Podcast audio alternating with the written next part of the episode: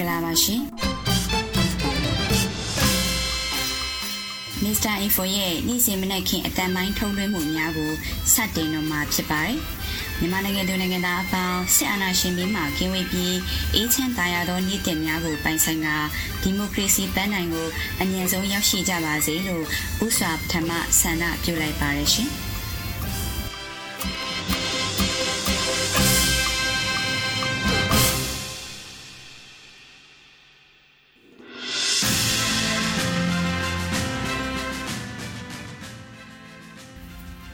င်္ဂလာပါခင်ဗျာ Mr. Info ရဲ့ဒီကနေ့အတွက်အတန်ထုတ်လွှင့်မှုများကိုတော့ဆရာလှဆိုးဝေရေးသားထားတဲ့နိုင်ငံရေးတန်တမန်ရေးတွင် အရှုံးကြီးရှုံးသွားရရှာသောမင်းအောင်လိုင်းဆိုတဲ့သတင်းဆောင်မကိုကျွန်တော်မောင်မျိုးမှစတင်တင်ဆက်ပေးသွားမှာပါအဲဒီနောက်မှာတော့သတင်းတင်ဆက်မှုပထမပိုင်းအဖြစ်မေသူမှ အထူးသတင်းကောက်နှုတ်ချက်များပြည်သူလူထု EAO PDF များရဲ့ခုခံတွန်းလှန်စစ်ပွဲသတင်းများနဲ့စစ်ကောင်စီမှကျုံးလွန်နေသောစစ်ရေးပြမှုသတင်းများကိုတင်ဆက်ပေးမှာဖြစ်ပြီးလူညီများချင်းလူဆိုတဲ့ຫນွေဦးတော်လိုင်းတချင်တဲ့ပုဂ္ဂိုလ်လည်းနားဆင်ကြရမှာဖြစ်ပါတယ်။နောက်ဆုံးမှာတော့သတင်းတင်ဆက်မှုဒုတိယပိုင်းအဖြစ်လူမှုစီးပွားသတင်းများနဲ့အထွေထွေသတင်းများကိုမေတူမှတင်ဆက်ပေးသွားမှာပါ။ကျွန်တော်တို့တင်ဆက်ပေးတဲ့အစီအစဉ်များကိုနားတော်တာစီရန်ဖိတ်ခေါ်အပ်ပါတယ်ခင်ဗျာ။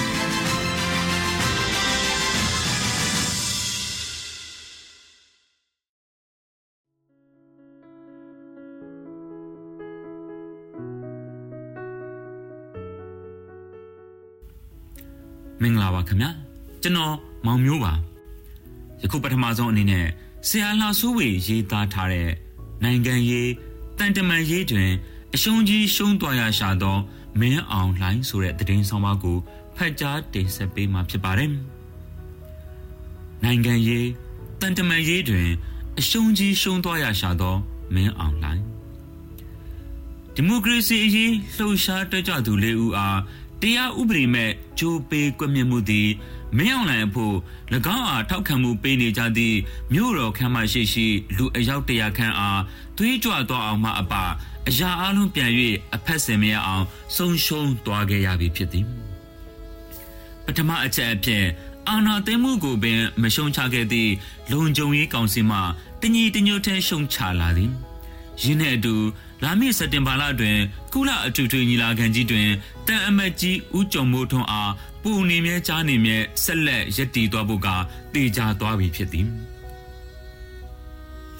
ဒုတိယအချက်အဖြစ်မင်းအောင်လှိုင်သည်အာဏာယူတတ်တတာဖြစ်ပြီး၎င်းတို့တောင်းဆိုနေသည့်ဒီမိုကရေစီနှင့်အမျိုးသားပြန်လည်တည်မြဲရေးကိုစိတ်ကူးတဲ့ပင်ထည့်ထားခြင်းမရှိသည်ကိုနိုင်ငံတကာကလုံးဝသဘောပေါက်သွားခြင်းဖြစ်သည် တရုတ်ဒီပင်မြန်မာရေးရာနိုင်ငံတကာမှတတန်နဲ့ထွက်ဖို့ရှိနေပြီဟုအလေးအနက်ထုတ်ပြောလာခဲ့ပြီးဖြစ်သည်၎င်းတို့အဖွဲ့အားယခုထက်ပို၍ဖယ်ကျင်လာကြတော့မည်လည်းဖြစ်သည်ထိုမှတဆင် enough is enough မင်းအောင်လိုက် must be stop ဖြစ်လာပေတော့မည်ယခုပင် American နိုင်ငံခြားရေးဝန်ကြီး Anthony Blinken က American အာဆီယံနိုင်ငံခြားရေးဝန်ကြီးများအစည်းအဝေးတက်ရောက်ရန်ကမ်ဘောဒီးယားသို့ထွက်ခွာလာပြီးဖြစ်သည် မြန်မာအရေးယူကရိန်းနဲ့ကိုဗစ်ကိစ္စများအတိတ်ကထားဆွေးနွေးမိဟုသိရသည်အမေရိကန်သည်မြန်မာနိုင်ငံအတွက်နောက်ဆုံးဖြစ်ပေါ်လာနေသူများကိုအခွင့်အရေးတရအဖြစ်အသုံးချ၍တုံနှိပါဝေလုပ်နေစေဖြစ်သည့်အာဆီယံကိုညှင်းဆန်၍မရအောင်ဖိအားပေးတော်မူဖြစ်သည်ဝန်နာမောင်နှင့်အဖို့ကထုံးစံအတိုင်းဘာတွေပြောမလဲဆိုရသိရအောင်သတင်းစာထိုင်ဆောင်ဖတ်ရပေတော်မူသာဖြစ်သည်တတိယအချက်အဖြစ်အာဆီယံ၏ဘုံငါးချက်သည် တဲရဲရေသွန်ဖြစ်သွားရပြီးထိုလန်းချောင်းဖြင့်ချင်းကက်ချင်းကက်မီဆိုပြီးအကြောင်းပြကမှိန်းနေ၍မဖြစ်တော့ဟုဆိုကမြမအပြေအပေါ်ဖိအားများပေးရန်အာဆီယံဖို့မဖြစ်မနေပြင်ဆင်ရတော့မည်ဖြစ်သည်၎င်းတို့ပေါ်အမြဲလိုတက်တက်ညာညာပြောတဲ့လို့တဲ့သည့်ဂျပန်ပင်လင်ဝင်ကြီးချုပ်ဟောင်းအာဘေးအီဇာပနာကိုမင်းအောင်လှိုင်ကိုအတက်ခံမည်မဟုတ်တော့ ဤဒီက၎င်းကနိုင်ငံခေါင်းဆောင်တအုပ်အဖြစ်မဆက်ဆံပဲနေပြီမရဟုပြကျင်နေသည့်မင်းအွန်လိုင်းအဖို့အကြီးအကျယ်ထိုးနှက်ခံရခြင်းဖြစ်သည်မြန်မာစစ်အာဏာသိမ်းအဖွဲ့အယောတဝင်လုပ်ခြင်းသည်လူလူမဲဖြင့်တိုင်းပြည်အုပ်ချုပ်နေရသောခေါင်းဆောင်များအတွက်နိုင်ငံရေးအရာတေချောင်းကြံခြင်းတက်သက်ဟုယူဆဖို့ဖြစ်လာနေသည်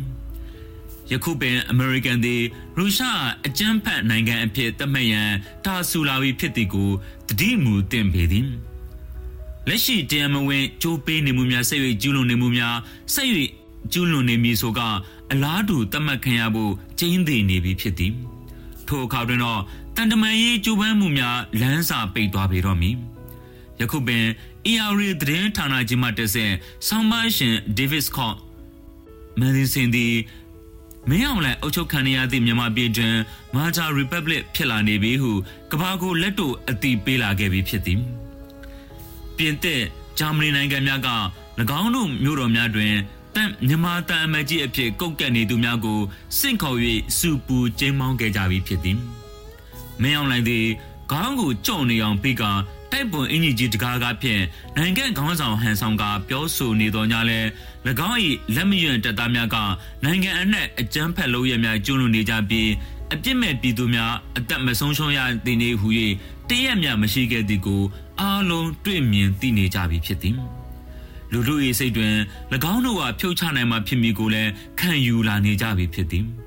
ထို့အတွက်လည်းဇူလိုင်လ31ရက်နေ့နဲ့10နာရီ38မိနစ်တွင်နိုင်ငံအနှံ့လူထုတစ္ဆာအဋိဌံပြုပွဲများပြုလုပ်လာကြပေတော့သည်ဤဒီများကလူအယောက်တရာ၏ထောက်ခံမှုနှင့်အလဲအလဲလုပ်ခဲ့သည့်ဆိုကြုံများပင်ဖြစ်သည်ခံစရာရှိကကိုတယောက်တည်းခံရမည်ကိုသိတဲ့လှပေသည်အီရန် ဆော်ဒီအာရေဗျတို့တွင်တည်တံစီနေသူများကိုတကဘာလုံးရှိလူအခွင့်အရေးအဖွဲ့များကပြင်းပြင်းထန်ထန်ကန့်ကွက်နေကြတော့လဲမြန်မာစစ်ကောင်းဆောင်များကဲ့သို့၎င်းတို့လူအပ်အားလူတို့မှထောက်ခံနေပါသည်ဆိုသည့်အစဉ်အထိအောက်တန်းကြကြပြုမှုခဲ့ကြခြင်းမရှိပေဗုဒ္ဓဘာသာဝင်များဖြစ်ပါလျက်နဲ့နာယီပြုလို့နေသောအကျဉ်းသူမိသားစုများအိမ်ကိုပင်ခဲနှစ်ပင်ပေါက်ခိုင်းလိုက်သေးသည် နပြူးကပြဲသည့်သဘောမြမပြည်သူများအစားအသောက်ချုပ်တဲ့၍ညံရီနှိမ်ပါနေခြင်းဖြစ်သည်ဟုတနိုင်ငံလုံးကိုစော်ကားလိုက်သေးသည်ထိုအပြောမျိုးကိုပြည်ပသတင်းဌာနများကအပြန်အဆိုင်ဖော်ပြလာပါကမခက်ပေဘူးလား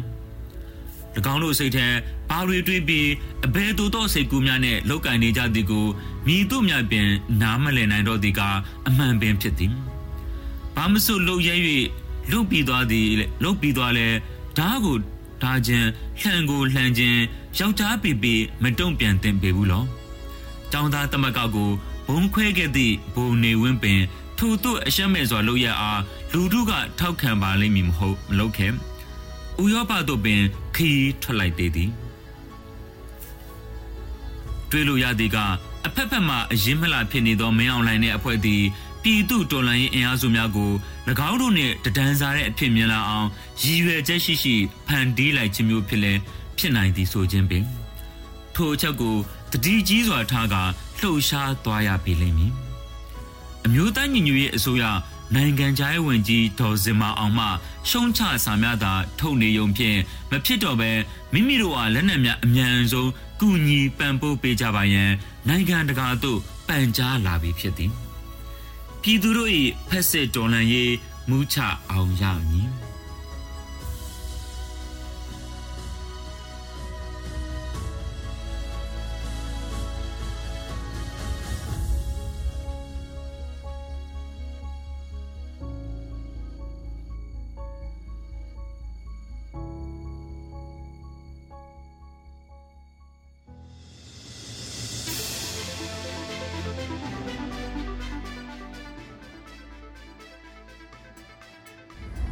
မင်္ဂလာပါရှင်။သတင်းတင်ဆက်မှုပထမပိုင်းဖြစ်ကျမမေသူမအထူးသတင်းကောက်နှုတ်ချက်များပြည်သူလူထု EAS ပြည်တယ်များရဲ့ခုခံဒေါ်လာစီသတင်းများနဲ့စစ်ကောင်စီမှကျူးလွန်နေသောစီးရေးပြမှုသတင်းများကိုတင်ဆက်ပေးသွားမှာဖြစ်ပါတယ်။အခုပထမဆုံးအထူးသတင်းကောက်နှုတ်ချက်များကိုတင်ဆက်ပေးသွားမှာဖြစ်ပါတယ်။ကုလလုံခြုံရေးကောင်စီအနေနဲ့တပ်ဖွဲ့ဝင်များနဲ့လက်နက်များပေးပို့ရန် NUG နိုင်ငံသားရေးဝန်ကြီးဒေါ်စင်မအောင်ကတောင်းဆိုလိုက်ပါတယ်။ အင်္ဂလိပ်ဘာသာနဲ့ပြောကြားခဲ့တဲ့ဒေါ်စင်မအောင်ရဲ့9မိနစ်ကျော်ကြာမိန့်ခွန်းမှာ NUG အစိုးရကိုနိုင်ငံတကာကအတိမတ်ပြုကထိတွေ့ဆက်ဆံရန်တိုက်တွန်းခဲ့ပြီးနိုင်ငံရေးအကျဉ်းသားများကိုစစ်ကောင်စီကကွပ်မျက်မှုအပေါ်နိုင်ငံတကာကအရေးယူများမည်ဖြစ်ကြောင်းဝန်ကြီးကဆက်ပြောကြားခဲ့ပါတယ်။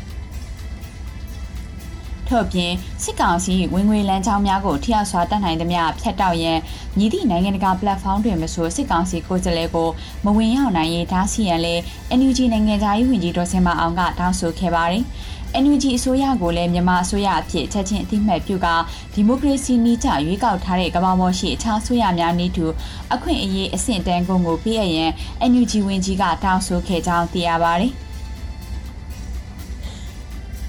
အခုဆက်လက်ပြီးပြည်သူလူထု PDF နဲ့ EAO များရဲ့ခုခံတော်လှန်စစ်ပွဲသတင်းများကိုတင်ဆက်ပေးပါမယ်။မန္တလေးတိုင်းမြင်းချံမြို့နယ်စံပြကျေးရွာရှိပြူစောတိကောင်းဆောင်ဟုနာမည်ထွက်နေသူကျေးရွာအုပ်ချုပ်ရေးမှူးရဲ့တက်တော်ဆောင်ဖြစ်တဲ့ဒုတက်ချက်ကျော်စင်ထုံးကိုနထိုးကြီး PDF ကဇွန်လ29ရက်နေ့မှာပြစ်ခတ်ရှင်းလင်းခဲ့ကြောင်းသတင်းထုတ်ပြန်ခဲ့ပါတယ်။ဒုတက်ချက်ကျော်စင်ထုံးကို ပြစ်ခတ်ရှင်းလင်းပြီးတဲ့နောက်၎င်းပိုင်ဆောင်တဲ့ rifle တနက်တလက်ရှော့ကန်တနက်တလက်နဲ့ရှော့ကန်ကြီးအတောင်20တို့ကိုတင်ဆက်ရရှိခဲ့ကြောင်းသိရပါတယ်။ပြစ်ခတ်ခံရတဲ့ဒုတက်ချက်ကျော်စင်ထွန်းဆိုသူမှာစစ်ကောင်စီရဲ့လေးတပ်မှဒုတက်ချက်ဖြစ်တယ်ဟုသိရပြီးလေးတပ်တပ်ရင်အမှတ်ကိုဆက်လက်စုံစမ်းနေဆဲဖြစ်ကြောင်းသိရပါတယ်။ပြီးခဲ့တဲ့ဇူလိုင်20ရက်နေ့ကလည်းနထိုးကြီး PDF ဟာ နထိုးကြီးဘက်ကဝက်လူကျေးရွာဘက်ကိုမောင်းနေလာတဲ့စစ်သားရှေ့ဥပစစ်ကောင်စီကားတစ်စီးကိုမိုင်းဆွဲတိုက်ခိုက်ခဲ့ရာ၃ဦးသေဆုံးမှုဖြစ်ပွားခဲ့တဲ့ကြောင်းသိရပါတယ်။စကိုင်းတိုင်းရွှေဘိုမြို့ရွှေဘိုတက္ကသိုလ်ရှိစစ်ကောင်စီတပ်စစ်စေးဂိတ်စခန်းကို drone နဲ့ဖုံးကျဲတိုက်ခိုက်ခဲ့ကြောင်း Blackwood PDF ထံမှသိရပါတယ်။ရွှေဘိုတက္ကသိုလ်စစ်စင်ရေးခိမှတက်ဆွဲထားတဲ့စစ်ကောင်စီတပ်ကိုဇွန်လ30ရက်နေ့မွန်းလယ်တနာရီချိန်မှာကာကွယ်ရေးပူးပေါင်းတပ်ဖွဲ့ကတိုက်ခိုက်ခဲ့ခြင်းဖြစ်ကြောင်းသိရပါတယ်။ ရွှေဘိုတက္ကသိုလ်စစ်စီရေးဂိတ်ဟာစစ်ကောင်စီတပ်ဖွဲ့များမှဖျက်ဆီးသွားလာတဲ့ပြည်သူများထံငွေကြေးတောင်းယူမှုများနဲ့ဖိနှိပ်မှုများပြုလုပ်နေတဲ့စစ်စီရေးဂိတ်ဖြစ်ပြီးအင်အား15ဦးခန့်ရှိကြောင်းကာကွယ်ရေးတပ်ဖွဲ့ကဆိုပါတယ်။ဒရုန်းနဲ့ဘုံကျဲတိုက်ခိုက်မှုမှာစစ်ကောင်စီတပ်ဖွဲ့ဝင်3ဦးသေဆုံးခဲ့ပြီးထိခိုက်ဒဏ်ရာရရှိသူများလည်းရှိခဲ့ကကာကွယ်ရေးပူးပေါင်းတပ်ဖွဲ့ဘက်ကထိခိုက်မရှိပြန်လည်ဆုတ်ခွာနိုင်ခဲ့ကြောင်းသိရပါတယ်။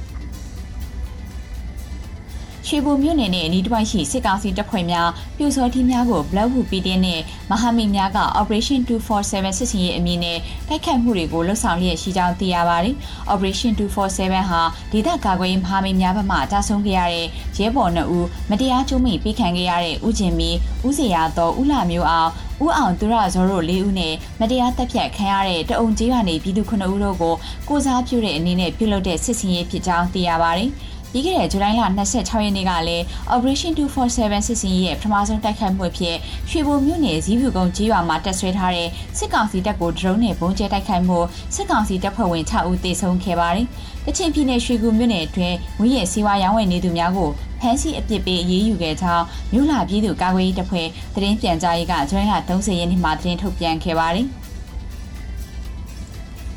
ရွှေကူမြို့နယ်ဟင်းအော်မြို့ကုန်းနောင်ပင်ခိုလိတ်လိတ်စင်မိုးစစ်ရေလဲစီတော်စီငန်းကျွာနဲ့ရွှေမော်ရီမှာမူရည်စီဝါအချို့နဲ့ဆက်ဆက်ပစ္စည်းတွေကိုပိုင်ရှင်နေနဲ့အတူဇူလိုင်28ရက်နေ့ကဖမ်းဆီးခဲ့ပါတယ်။မူရည်စီဝါရောင်းဝယ်နေသူတွေကိုဆက်လက်စုံစမ်းနေဆဲဖြစ်ပြီးဖမ်းဆီးရမိသူများကိုအပြင်းထန်သတိပေးက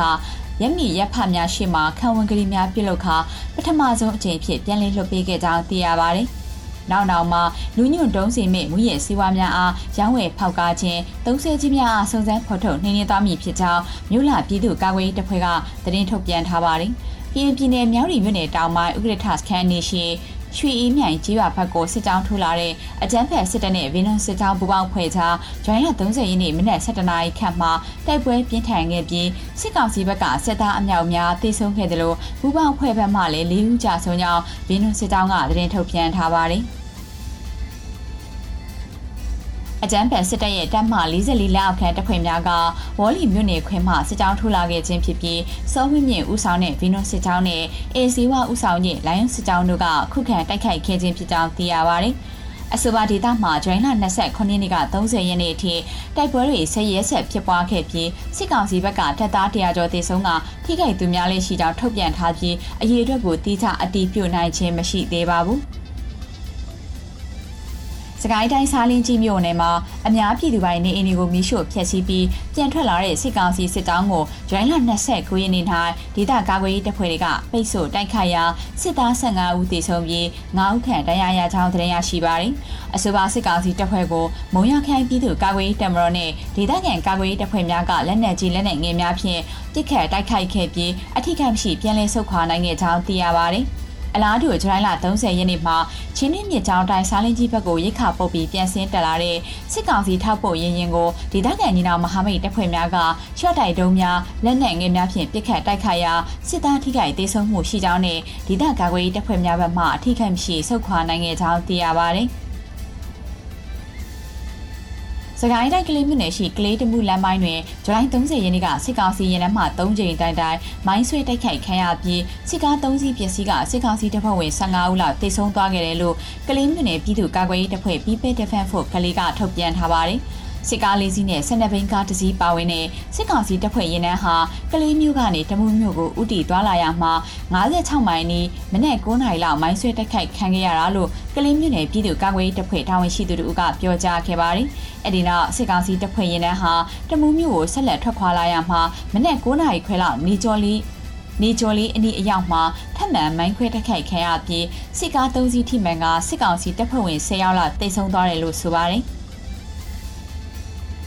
ဒါအပြင်နေ့လယ်တနာရီလောက်မှာကလေးမျိုးဘက်ကကားနှစ်စီးနဲ့လာရောက်ခါမိုင်းထိမှန်ပျက်စီးသွားတဲ့ကားတွေကိုဆွဲယူပြီးအလောင်းတည်ယူနေစဉ်ထပ်မံမိုင်းဆွဲခံရတာကြောင့်နေရာမှာနေစစ်ကောင်စီတပ်ဖွဲ့ဝင်9ဦးလောက်တေဆုံးကအများပြားဒဏ်ရာရရှိသွားတယ်လို့သိရပါတယ်။တေဆုံးသွားတဲ့စစ်ကောင်စီတပ်ဖွဲ့ဝင်အလောင်းတွေနဲ့ဒဏ်ရာရရှိသားသူတွေကိုစန္ဒဘင်ကားနဲ့ကလေးမျိုးကိုတည်ယူသွားပြီးကြန့်ရှိနေတဲ့စစ်ကောင်စီတပ်ဖွဲ့ကတော့တမူးမျိုးကိုဆက်လက်ထွက်ခွာသွားတယ်လို့သိရပါတယ်။ မိုင်းဆွဲတိုက်ခိုက်ခံရတဲ့စစ်ကောင်စီတပ်ဖွဲ့ဝင်တွေဟာ56မိုင်ရှိနှင်းစီချန်နာကပြည်သူသုံးနဲ့နေကျော်လေးအနီးလမ်းပေးစားတောက်ဆိုင်ကပြည်သူတချို့ကိုလည်းဖမ်းဆီးခေါ်ဆောင်သွားပါတယ်။မွန်ပြည်နယ်ရေမြို့နယ်မှာစစ်ကောင်စီလက်အောက်ခံခမရ343တိုင်နဲ့စစ်စီးပိတ်စစ်စီးရေးဂိတ်တစ်ခုကိုရွမ်လ30ရက်နေ့ကတွားရောက်ပစ်ခတ်ခဲ့တယ်လို့မွန်ပြည်နယ်အခြေပြုတော်လိုင်းရေးအဖွဲ့ MSRO ကထုတ်ပြန်ခဲ့ပါတယ်။ ရေမြို့နယ်ရွာတစ်ကြီးရွာအနီးတရားကြီးထိပ်ရှိစစ်ကောင်စီစစ်ဆေးရေးဂိတ်ကိုဇူလိုင်30ရက်နေ့မနက်၈နာရီလောက်မှာလက်နက်ကြီး70 79 mm တလုံးတွားရောက်ပစ်ခတ်ခဲ့တာဖြစ်ကြောင်းသိရပါတယ်။ဒါအပြင်ဇူလိုင်30ရက်နေ့နေ့လယ်12နာရီခွဲလောက်မှာလဲရေမြို့နယ်အာယုတောင်ကျေးရွာရှိစစ်ကောင်စီလက်အောက်ခံခမရ343တရင်ကိုလက်နက်ကြီး79 mm နှလုံးနဲ့တွားရောက်ပစ်ခတ်တိုက်ခိုက်ခဲ့ကြောင်းသိရပါတယ်။ စစ်ကောင်စီမှကျူးလွန်နေသောစီးရီးပြစ်မှုတည်င်းများကိုတင်ဆက်ပေးပါမယ်။စကိုင်းတိုင်းမြင်းမှုမြို့နယ်ရှိအင်းမရွာဂုံညင်းစိတ်ကျေးရွာနဲ့ညောင်မြရွာတို့မှာစစ်ကောင်စီတပ်ကဇူလိုင်29ရက်နေ့ကနေဇူလိုင်30ရက်နေ့အထိလှည့်လည်တပ်ဆွဲကမိရှို့ဖျက်ဆီးမှုတွေပြုလုပ်နေပါတယ်။ထို့ပြင်ခံမှန်းချေပြည်သူ90ကျော်အားတစားခံဖမ်းဆီးမှုတွေရှိခဲ့ကြောင်းစကိုင်းခရိုင်အမှတ်နှစ်တရင်ကပြန်ကြားရေးတာဝန်ခံရဲမီဂျူပီတာကပြောကြားခဲ့ပါတယ်။ဖြစ်စဉ်မှာခံမှန်းအင်အား60ဝန်းကျင်ရှိတဲ့စစ်ကောင်စီတပ်တွေဟာမူးမန္တလေးကြီးရွာကနေ တဆင့်မူးမြစ်ကိုဖျက်ချော်ကဇူလိုင်29ရက်နေ့နေ့ကင်းပိုင်းမှာအင်းမရွာကိုစတင်စစ်ကြောင်းထိုးလာခြင်းဖြစ်ကြောင်းသိရပါတယ်။ထို့နောက်အင်ဂျင်900ဝန်းကျင်ခန့်ရှိတဲ့အင်းမရွာမှာကြီးရွာတဝက်ဟာစစ်ကောင်စီတပ်ကမိရှုခံခဲ့ရကြောင်းသိရပါတယ်။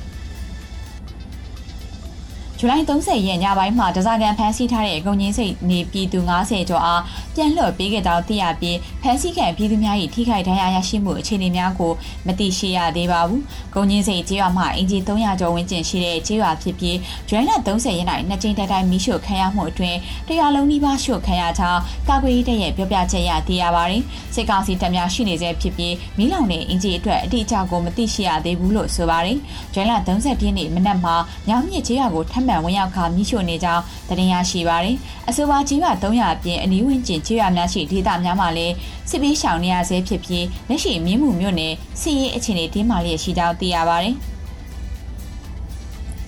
ဇူလိုင်လ30ရက်နေ့ကတောင်တကုံမြို့နယ်အမှတ်အမှန်တရားကိုအမှားတရားကဖမ်းထားတည်ဟူသောတပိတ်ပြုလုပ်ခြင်းအပြီးဒဂုံမြို့တဲ့တောင်ပိုင်းမြို့နယ်16ရက်ကွက်မြေလန်းမှာစစ်ကောင်စီရဲ့ရဲဝတ်များမှဂျပန်နိုင်ငံသားထိုရူကိုပိုတာအပါဝင်အမျိုးသား2ဦးနဲ့အမျိုးသမီး2ဦးတို့ကိုဖမ်းဆီးသွားခဲ့ကြောင်းသိရပါတယ်။ထို့သို့ဖမ်းဆီးခံရသူများအနက်မှကိုဝီယန်ထက်ဟာတောင်တကုံရဲစခန်းမှာစစ်ကောင်စီတပ်သားများနဲ့ရဲဝတ်များရဲ့နှိပ်စက်မှုကြောင့်အသက်အန္တရာယ်ဆိုရင်နေရပါတယ်။အရဲဝတ်တွေဟာအခြားဖမ်းဆီးခဲ့သူများကိုလည်းနှိပ်စက်မှုတွေပြုလုပ်ခဲ့ပြီးလက်ရှိအချိန်မှာစစ်ကြောရေးကိုပို့ဆောင်လိုက်ပြီလို့သိရပါတယ်။လက်တလုံးမှာကိုဝီယန်ထက်နဲ့ပတ်သက်ပြီးပုံမတိကျတဲ့အချက်လက်များရရှိနိုင်ရန်တပိတ်အဖွဲ့ကစုံစမ်းနေပါတယ်။စစ်ကောင်စီရဲ့တည်တံသုံးချိန်ချမှတ်ခြင်းခံထားရတဲ့ဒဂုံတက်သို့ကျောင်းသားဟောင်းအသက်25နှစ်အရွယ်ကိုဝရန်ထုံးမှ တေးတန်းအပြင်နောက်ထပ်ပြည်တန်းတွေထထမှန်ချမှတ်ခံရကြောင်းသိရပါတယ်။ဒဂုံတက္ကသိုလ်ကျောင်းသားဟောင်းတို့ဖြစ်သူကိုဝရန်ထုံးကိုစစ်ကောင်စီရဲ့တရားရုံးတွေမှာတေးတန်း၃ချိန်ထိချမှတ်ခဲ့ပြီးဖြစ်တော်လဲနောက်ထပ်ရင်ဆိုင်ရမှုများချက်ရှိနေသေးကြောင်းကိုဝရန်ထွန်းရဲ့တငယ်ချင်းဖြစ်သူမှပြောပါတယ်။ စစ်ကောင်စီကကိုရန်ထွန်းကိုတာတကုံမြို့နယ်တွင်းရှိစစ်ကောင်စီလက်ခံဝင်တဲ့အချို့ကိုတက်ပြတ်မှုများတွင်ပါဝင်သည်ဟုဆွဆွေး၍2022ခုနှစ်ဩဂုတ်လမှာဖမ်းဆီးခဲ့ခြင်းဖြစ်ပါတယ်။စစ်ကောင်စီဖမ်းဆီးစဉ်ကစုစုပေါင်းလူငယ်19ဦးခန့်ကိုဖမ်းဆီးခဲ့ခြင်းဖြစ်တော်လဲတပြိုင်နက်တည်းဖမ်းဆီးခြင်းမဟုတ်ဘဲစစ်ကြောရေးများပြုလုပ်၍တဆင်ပြီးတဆင်ထပ်မံဖမ်းဆီးမှုများပြုလုပ်ခဲ့ခြင်းဖြစ်ကြောင်းစစ်ကောင်စီရဲ့သတင်းထုတ်ပြန်ချက်မှာပါရှိပါတယ်။ရရှိထားတဲ့သတင်းချက်လက်တွေအရထို့သောဖမ်းဆီးခံရသူတွေထဲမှာကိုစင်မင်းကျော်ကိုအောင်မင်းသူ ကိုအောင်ကိုမင်းလင်းညိုကိုထက်ပိုင်ဆိုဖိုထက်ဝင်းရန်ထွန်းခေါ်ဝင်းရန်တို့သည်စစ်ကောင်စီရဲ့တည်တံ့ချမှတ်ခြင်းခံထားရသူတွေဖြစ်ပါတယ်။စစ်ကောင်စီရဲ့ဒေသချမှတ်ခံထားရသူများအနက်ကိုထက်ပိုင်ဆိုသည့်ဒေသလေးချိန်ချမှတ်ခံထားရပြီးကိုဝရန်ထွန်းဟာဒေသသုံးချိန်ချမှတ်ခံထားရသူဖြစ်ပါတယ်။ ကိုဝရန်ထွန်းဟာလက်ရှိချိန်မှာတည်ရန်ချမှတ်ခံထားရမှုများအနက်အယူခံဝင်ခွင့်မရှိဘဲအတနာခံစာတင်ထားရတဲ့အနေအထားမှာရှိကြောင်းတငယ်ချင်းဖြစ်သူကပြောပါတယ်။တနင်္သာရီတိုင်းဒေသကြီးတဝဲခရိုင်လောင်းလုံးမြို့နယ်မောင်မကန်ဆန်းပြကျေးရွာဒေသခံတွေဥပို့စစ်ကောင်စီတပ်ကဇူလိုင်30ရက်နေ့မှာထပ်မံဖမ်းဆီးသွားတယ်လို့ဒေသခံတွေထံကသိရပါတယ်။ ဇူလိုင်29ရက်နေ့ကစစ်ကောင်စီကမောင်မကန်ကျေးရွာမှာအသက်မပြည့်သေးတဲ့16နှစ်အရွယ်မဆုပြည့်အောင်အပါဝင်ပြည်သူ၈ဦးကိုဖမ်းဆီးခဲ့တဲ့ကြောင်းသိရပါတယ်။ဖမ်းဆီးခံရသူ၈ဦးနဲ့ ဒေါ်တရုတ်မဟာတားဖြစ်သူအားမတွေ့တာကြောင့်တစားကန်အနေနဲ့ဖမ်းခံခဲ့ရတာဖြစ်ပြီးဒေါ်ဆန်းမြင့်သူဆိုသူကတော့လူမှားဖမ်းခံရတဲ့အတွက်နောက်ရက်မနက်မှပြန်လွတ်လာတယ်လို့ရွာကန်တို့ကဆိုပါတယ်။ဖမ်းဆီးခံရသူအလုံးကိုမောင်မကန်နယ်မြေရဲစခန်းမှချီနှုတ်ချီနှောင်ထားပြီးစစ်ဆေးနေတယ်လို့သိရပါတယ်။မောင်မကန်ရွာမှာဇူလိုင်25ရက်နေ့မနက်တနာရီလောက်ကမောင်မကန်နယ်မြေရဲစခန်းရဲတပ်ဖွဲ့နဲ့ပူးပေါင်းဖွဲ့ကဥစော်ဝင်ဆိုသူအား PDF ကိုထောက်ပံ့နေဆိုပြီးနေမှာပြစ်တက်ခဲ့ကြောင်းသိရပါတယ်။မကွေးတိုင်းစစ်ဖြူမြို့နယ်မှာဇူလိုင်29ရက်နေ့ကအသက်15နှစ်အရွယ်လူငယ်တစ်ယောက်ကိုစစ်ကောင်စီတပ်သားတွေကဖမ်းဆီးတပ်ဖြတ်ခဲ့တယ်လို့ PDF တပ်ဖွဲ့နဲ့မိသားစုဝင်တွေထံကသိရပါတယ်။စစ်ကောင်စီတပ်သားအင်အား30လောက်ဟာဇူလိုင်28ရက်နေ့မနက်ပိုင်းကစစ်ဖြူမြို့နယ်ကစောမရွာအနောက်ဘက်ရောကလာရေကျော်ဘက်မှာနေထိုင်တဲ့လူငယ်နှစ်ယောက်ကိုဖမ်းဆီးသွားတာလို့စစ်ဖြူဗမာတိပြောက်ကြားတပ်ဖွဲ့ရဲ့တပ်ခွဲမှုကိုပိုင်ကဆိုပါတယ်။ ဇူလိုင်29ရက်နေ့မှာတော့အဲ့ဒီလူငယ်နှစ်ယောက်ပြန်လာပို့ပြီးတဲ့နောက်ဖခင်ဖြစ်သူအပါအဝင်မြစ်ချိုးဝါခုန်နေတဲ့သူတွေကိုပါနှစ်တစ်ဒုတ်ဒီနဲ့ထပ်မံရိုက်နှက်ခဲ့တာကြောင့်မောင်စရာကျော်နေရာမှာတင်တည်ဆုံးခဲ့တယ်လို့သိရပါတယ်။တားဖြစ်သူအလောင်းပြန်ပြီးဖို့တောင်းပေမဲ့ပေးလို့မရဘူးလို့ပြောပြီးအိတ်အမဲနဲ့ထည့်ပြီးကားပေါ်တင်သွားကြတယ်လို့မိခင်ဖြစ်သူဒေါ်ချောစုလိုင်းကပြောကြားပါတယ်။ ဇူလိုင်30ရက်နေ့မွန်းတဲ့12နာရီလောက်ခရဲကဈေးဝယ်ထွက်လာတဲ့ကံကောမြို့နယ်မင်းရွာရဲစခန်းကရဲတပ်ဖွဲ့ဝင်3ယောက်ကို PDF ခံကောတောင်ပိုင်းတပ်ဖွဲ့ကပြစ်တက်ပြစ်ခတ်တိုက်ခိုက်ခဲ့တာကြောင့်ရဲနေရာတိတ်ဆုံးကတယောက်ကဒဏ်ရာရရှိခဲ့တယ်လို့ PDF ခံကောတောင်ပိုင်းတပ်ဖွဲ့ရဲ့ပြန်ကြားရေးတာဝန်ခံကိုတိုကြီးထံကသိရပါတယ်။ ရန်ကုန်မြို့နယ်တဲ့ကိုဇွန်လကနေဇူလိုင်လအတွင်းမှာစစ်ကောင်စီစစ်ကြောင်းအများပြားနဲ့ထိုးစစ်ဆင်နေတာလို့ဆိုပါတယ်။ PDF ကံကောတောင်ပိုင်းတပ်ဖွဲ့အနေနဲ့စစ်ကြောင်းလာပြီဆိုတာနဲ့ကြေးရွာသားတွေကိုဘေးလွတ်ရာကိုပို့ဆောင်ပေးပြီးစစ်ကြောင်းပြန်လာတဲ့နေနေရှင်းလင်းရေးလုပ်ခါရွာတွေကိုပြန်ပို့ပေးတယ်လို့ PDF ကံကောတောင်ပိုင်းတပ်ဖွဲ့ကပြောကြားခဲ့ပါတယ်။စစ်တပ်ကအာဏာသိမ်းပြီးတဲ့နောက်2021ခုနှစ်ဖေဖော်ဝါရီလရက်နေ့ကနေ2022ခုနှစ်ဇူလိုင်17ရက်နေ့အထိနိုင်ငံတော်ဝန်နေရဆောင်ကထွက်ပြေးတင်းရှောင်နေသူဥယေ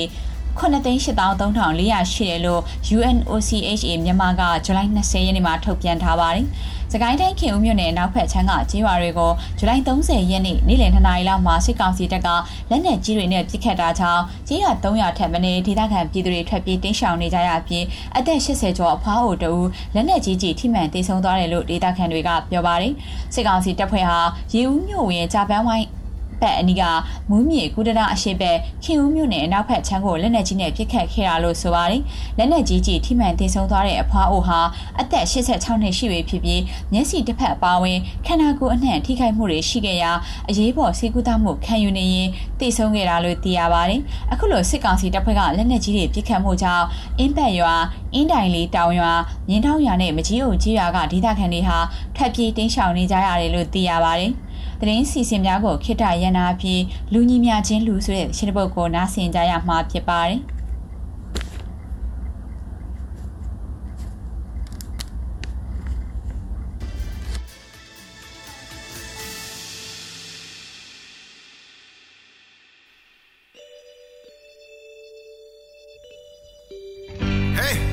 တရုတ်တွေကလားတွေကရင်တွေဗမာတွေရခိုင်တွေကချင်တွေလာလုံမနေနဲ့ အားလုံးဟာလူတွေကြီးပဲ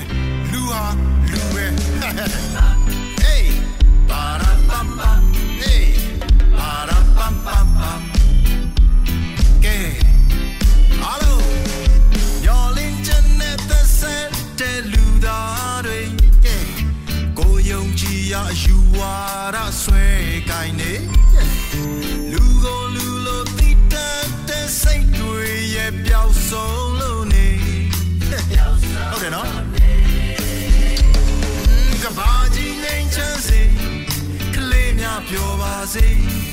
အနာဂတ်ရဲ့ပန်းလေးတွေပူပွေပါစေ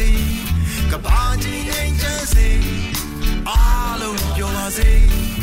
မူတန်တွေရဲ့တိတ်ဆိတ်သွားပါစေ yeah နေမင်းကြီးရဲ့နှွေးတဲ့ရောင်ကြီး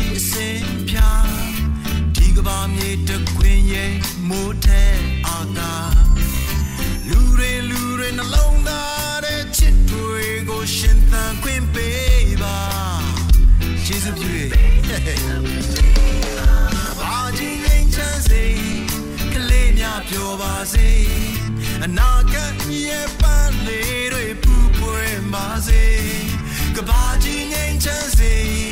အားလုံးပြောပါစေမူတန်တွေရဲ့တိတ်ဆိတ်သွားပါစေကဲ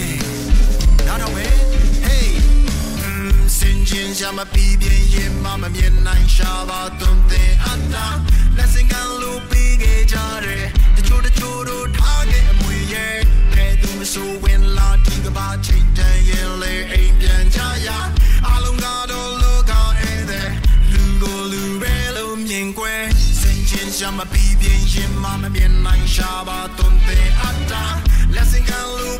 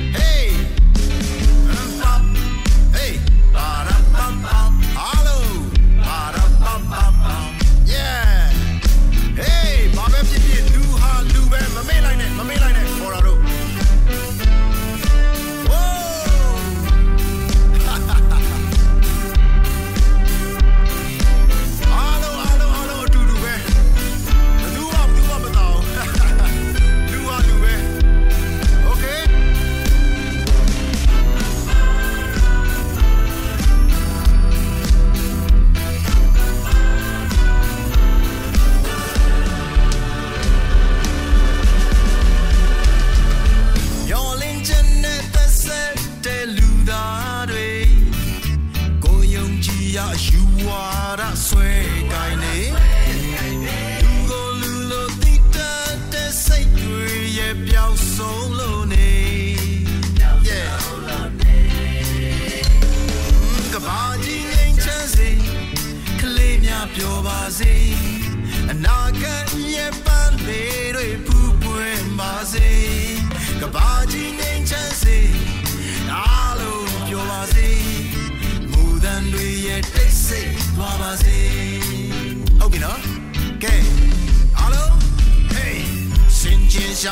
မပြီးပြင်းရင်မမမြင်နိုင်ရှာပါသွန်တဲ့အတာ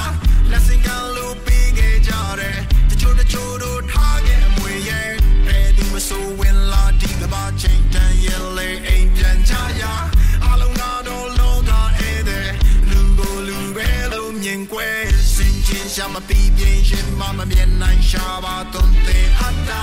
လက်စင်ကလို့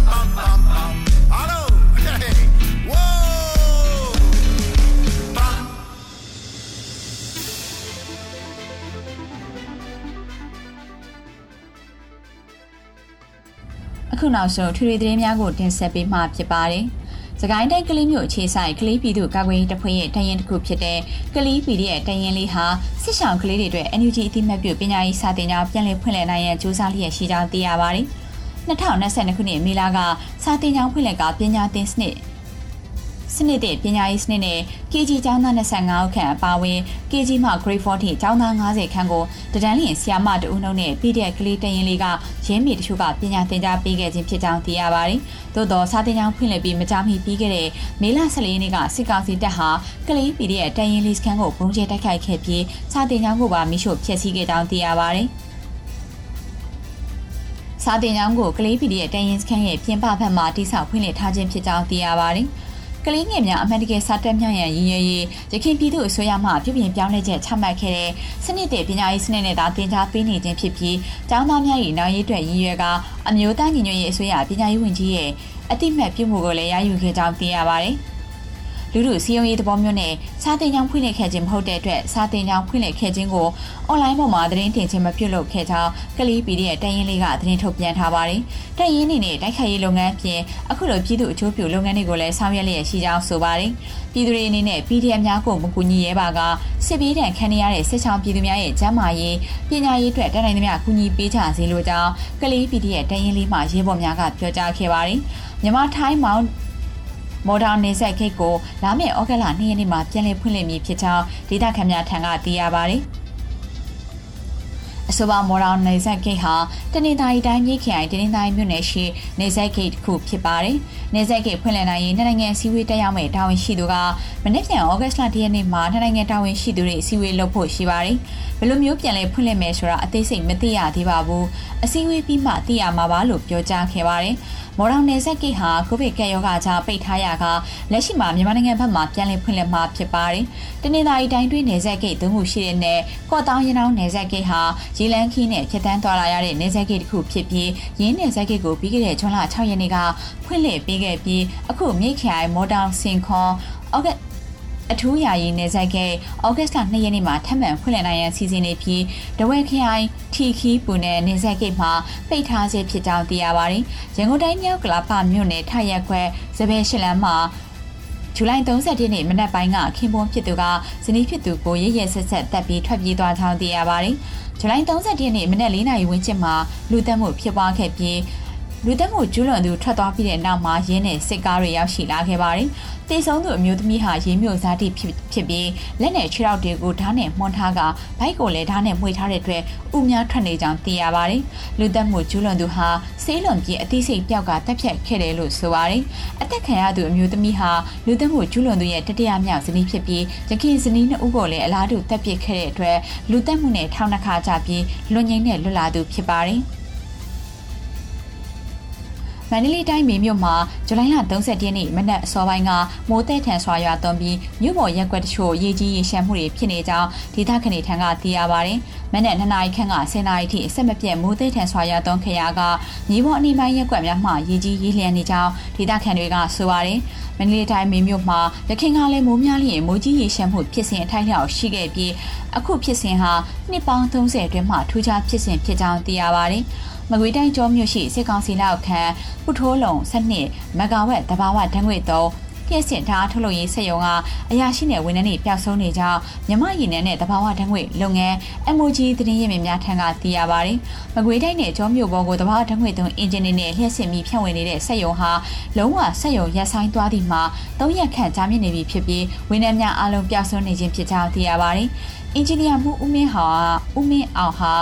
ရင်းနှီးများကိုရက်ဖက်စီပေါစာကားတွေနဲ့ခိုးထုတ်ရောင်းစားမှုတွေမကြာခဏဆိုသလိုလှုပ်ဆောင်ခဲ့ပြီးလမ်းမှာဖမ်းဆီးခံရတယ်လို့သိရကြောင်းအရက်ဘက်ဘောက်စားနဲ့တည်ယူရောင်းစားနေစဉ်လမ်းမှာဖမ်းခံခဲ့ရတယ်လို့သတင်းရင်းမြစ်တချို့ကဆိုပါတယ်။ ပူထိုးလုံးစနစ်မက်ကဝက်မက်တဘာဝဓာတ်ငွေတုံးတအားပေးဆက်ယုံမှာလျှက်စစ်ဌာနဆိုင်ရာဝန်ထမ်းနဲ့ကုမ္ပဏီဝန်ထမ်းတွေပူးပေါင်းဆောင်ရွက်ပြီး gas engine ခုနှလုံးနဲ့လဲပတ်ခါမကြာသေးမီကစစ်တပ်နဲ့ပုတ်ကလစ်ကအကျိုးတူပူးပေါင်းလျှက်စစ်ထုတ်ဝေတဲ့ဆက်ယုံလည်းဖြစ်ပါတယ်မစ္စတိုင်ဖွေရဲ့တနိတာနွေဦးတော်လည်းရေးသတင်းများကိုတင်ဆက်ပေးခဲ့တာဖြစ်ပါတယ်။ဒီသတင်းများကိုမြေပြင်သတင်းတာဝန်ခံများနဲ့သတင်းဌာနများမှဖော်ပြချက်များကိုကိုးကား၍တင်ဆက်ပေးခဲ့တာဖြစ်ပါတယ်။ ဘဝခုလုံးစရာအနာဂတ်တွေပြန်ရမယ်တနေ့ခါတိမှုတွေပျောက်ရှာတဲ့တနေ့လုံခြုံခြင်းနဲ့ငြိမ်းချမ်းတဲ့တနေ့မှာပြည်သူတွေအားလုံးမျှော်လင့်ခြင်းနဲ့တည်စီကိုအရောက်လှမ်းနိုင်ကြပါစီကျေးဇူးတင်ပါတယ်